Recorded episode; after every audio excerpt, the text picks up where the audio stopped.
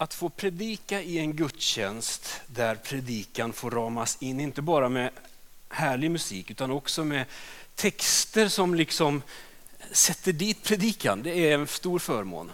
Tack för härlig sång men också för texter. Vi samlas i bön.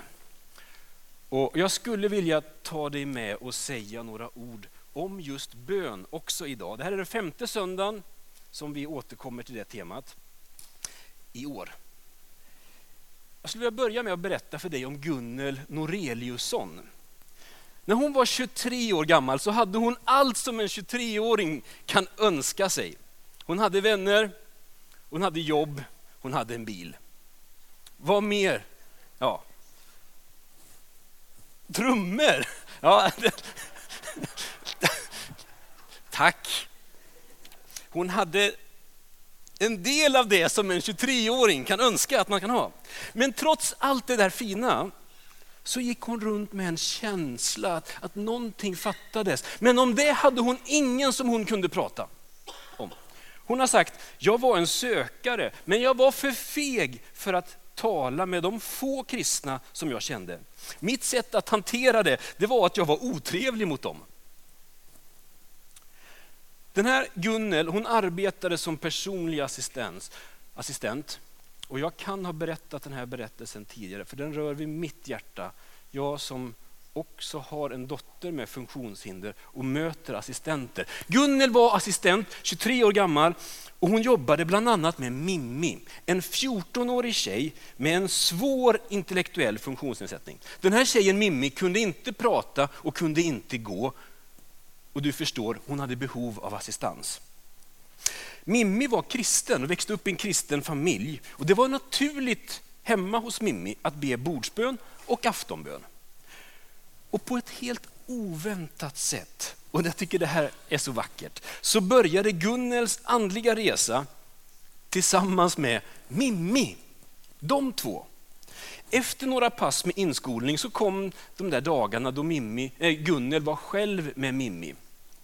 Och det gick bra, allt gick bra tills det var dags att äta. När de satt där vid bordet så tvärvägrade Mimmi. Hon satt där, knep ihop med munnen och knäppte händerna. Hon satt där och blängde på mig men knäppte händerna, säger Gunnel. Gunnel försökte först att nonchalera de där knäppta händerna, men till slut så gav hon med sig och frågade om de skulle be. Nickade tillbaks, tack gode Gud för maten. Och hon hann inte säga amen förrän hon möttes av ett vidöppet gap. Och du som har matat barn vet vilket halleluja den upplevelsen är. Samma sak när det blir dags att lägga sig. Mimmi tvärvägrade igen tills Gunnel frågade om de skulle be aftonbön. Gud som haver barnen kär, se till mig som liten är. Och när de bad, då blev det lugnt. Och Gunnel har berättat att det var så det började. Det kändes bra att be. Det knöt liksom an till något. Och jag hade ingen annan att be med. Och att be med Mimmi var ju helt ofarligt. Hon kunde ju inte skvallra. Och så en dag tänkte Gunnel att hon kanske skulle kunna prova att be själv med egna ord. Försiktigt, något trevande, så började hon. Och det var då det hände. Hon har senare förklarat att det var som att rullgardinen gick upp och ljus strömmade in. Gunnels andliga resa började med Mimmi. Bön är ju allas vårat sätt att utveckla en relation med vår himmelske far. Bön är vägen till en djupare gemenskap med Gud. Idag så är Gunnel en kvinna i sextioårsåldern, pastor inom Ekumeniakyrkan. Vägen med Gud, den handlar om bön. Och idag så är det den femte söndagen som vi talar om bön. Det här året inleder inte bara vi här, det är många kyrkor runt om i Sverige som börjar med att sätta fokus på bön. Och vi har i år stavat oss igenom Herrens bön. Den där bönen som Jesus lärde sina lärjungar och oss att be. Den finns ju ofta på baksidan av en psalmbok. Men den finns ju självklart också då i Bibeln. Och vi hittar den i Lukas evangeliet, men lite längre version i Matteus evangeliet. I Bergspredikan. Och jag skulle vilja att vi läser den tillsammans också idag. Denna den femte och sista söndagen. Från Matteus kapitel sex, vers nio till tretton. Jesus säger, så ska ni be. Vår far i himlen, låt ditt namn bli helgat. Låt ditt rike komma. Låt din vilja ske på jorden som i himlen. Ge oss idag vårt dagliga bröd och förlåt oss våra skulder så som vi förlåter dem som står i skuld till oss. Och för oss inte in i frestelse utan fräls oss från det onda. Det är en kort bön. Jag tänker att det tar inte en minut, knappt fyrtiofem sekunder att be den. Kort men innehållsrik. Första söndagen i år så citerade jag en anglikansk biskop som har sagt att Herrens bön är så enkel att små barn kan lära sig den utantill. Och första söndagen så var det någon som kom och sa att ah, men du, jag ska nog satsa på att lära mig den nya versionen i år. Den är kort. Barn kan lära sig den och ändå är den så djup att det räcker för en hel livstid av bön. Den här bönen rymmer så mycket och att i några gudstjänster säga allt det, det gör sig verkligen inte och inte heller idag. Det finns mycket att säga och en hel del som får utlämnas. Men vi går in i den sista delen av den här predikan eh, av bönen idag som handlar om frestelser, prövningar och ondska. Och jag hoppas kunna säga något som kan vara till hjälp för dig i din bön. Svårigheter, prövningar och ondska. Sånt är livet. Vi frestas alla på olika sätt. Och vi ställs alla inför prövningar och svårigheter. Och när vi gör det, då säger Jesus, då är det inte bara rätt, det är lämpligt. Då ska ni be. I mötet med det svåra och det mörka, be. Det finns en väg till Gud, be. Det grekiska ordet peirasmon eller peirasmos kan översättas med både frestelser eller prövningar. Det är därför som de olika bibelöversättningarna ibland diffar. Det kan ju vara så att ett ord på ett annat språk kan ha liksom två, tre, fyra ord i ett annat språk. Och så är det med peirasmos. Det kan vara både frestelser eller prövningar. Folkbibeln femton väljer frestelser, Bibel tvåtusen prövningar. Eh, hur ska vi då förstå det här? För oss inte in i frestelse. Vad handlar det om? Hallå, håller Gud på med sånt?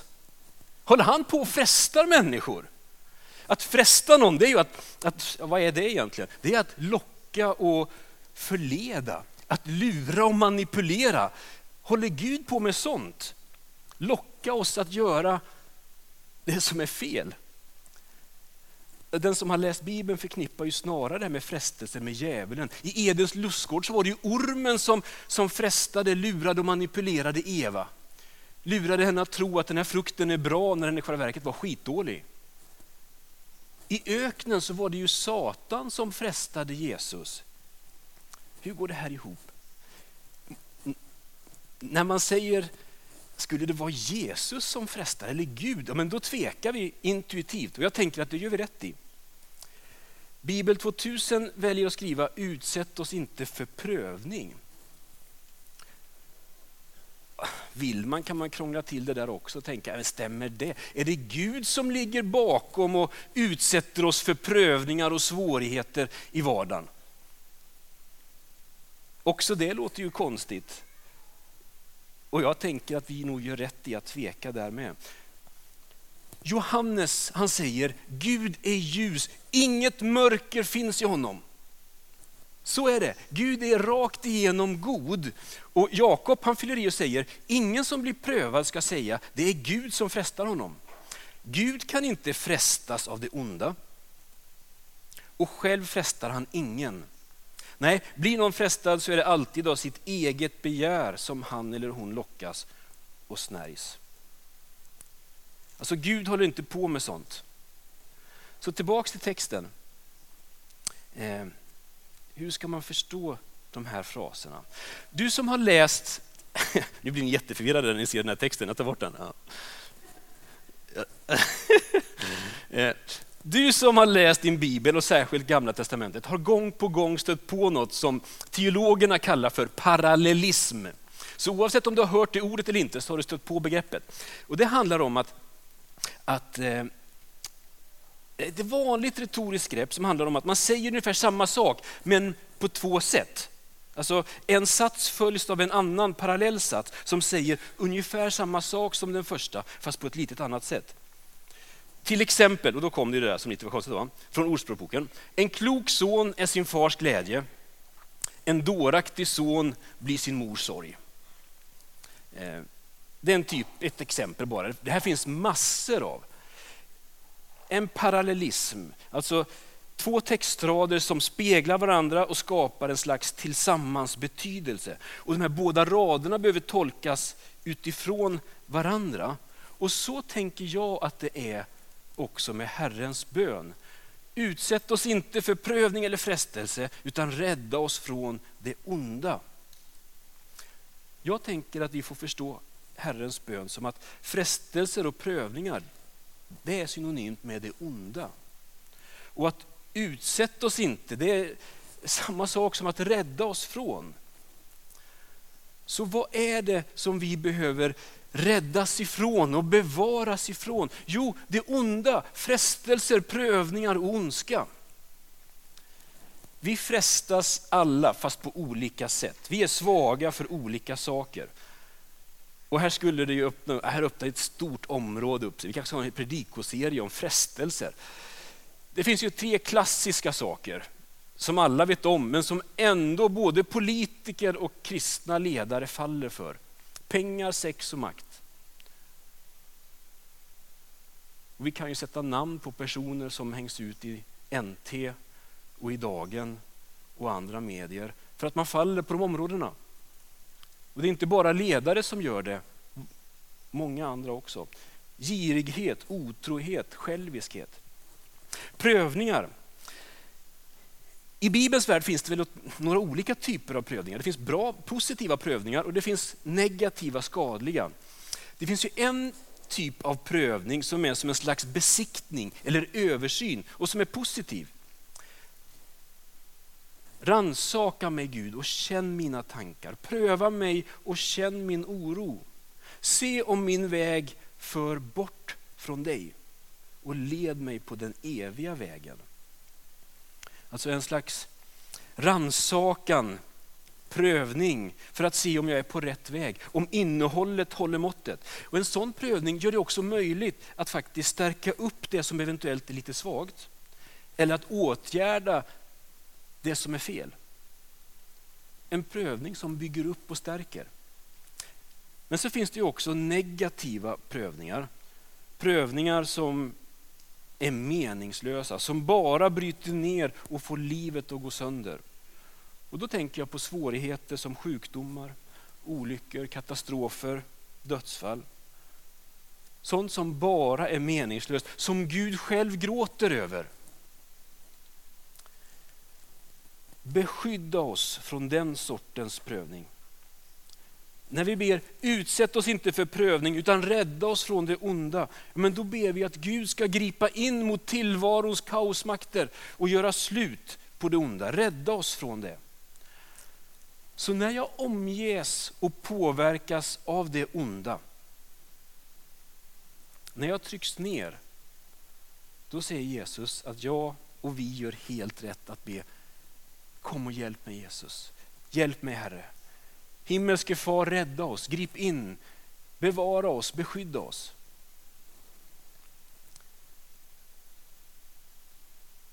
Och det här har ju människor, troende människor gjort i alla tider. Psaltaren är ju full av vittnesbörd. Förbarma dig Gud, förbarma dig, jag flyr till dig. I dina vingars skugga tar jag min tillflykt tills faran har dragit förbi. Skydda mig Gud, jag flyr till dig. Jag flyr till dig. Att fly, det är en aktiv handling. Det är inget lojt eller passivt. Det handlar om att lägga benen på ryggen. Att dra iväg och söka skydd. Jag flyr till dig, säger psalmisten.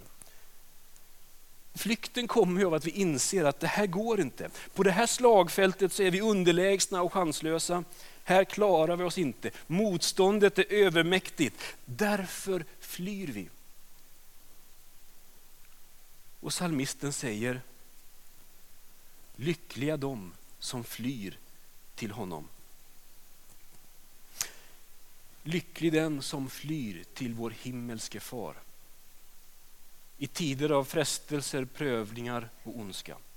När jag omges eller påverkas av det onda, när jag trycks ner av det som gör ont, då säger Jesus att vi gör helt rätt som ber: hjälp mig Gud.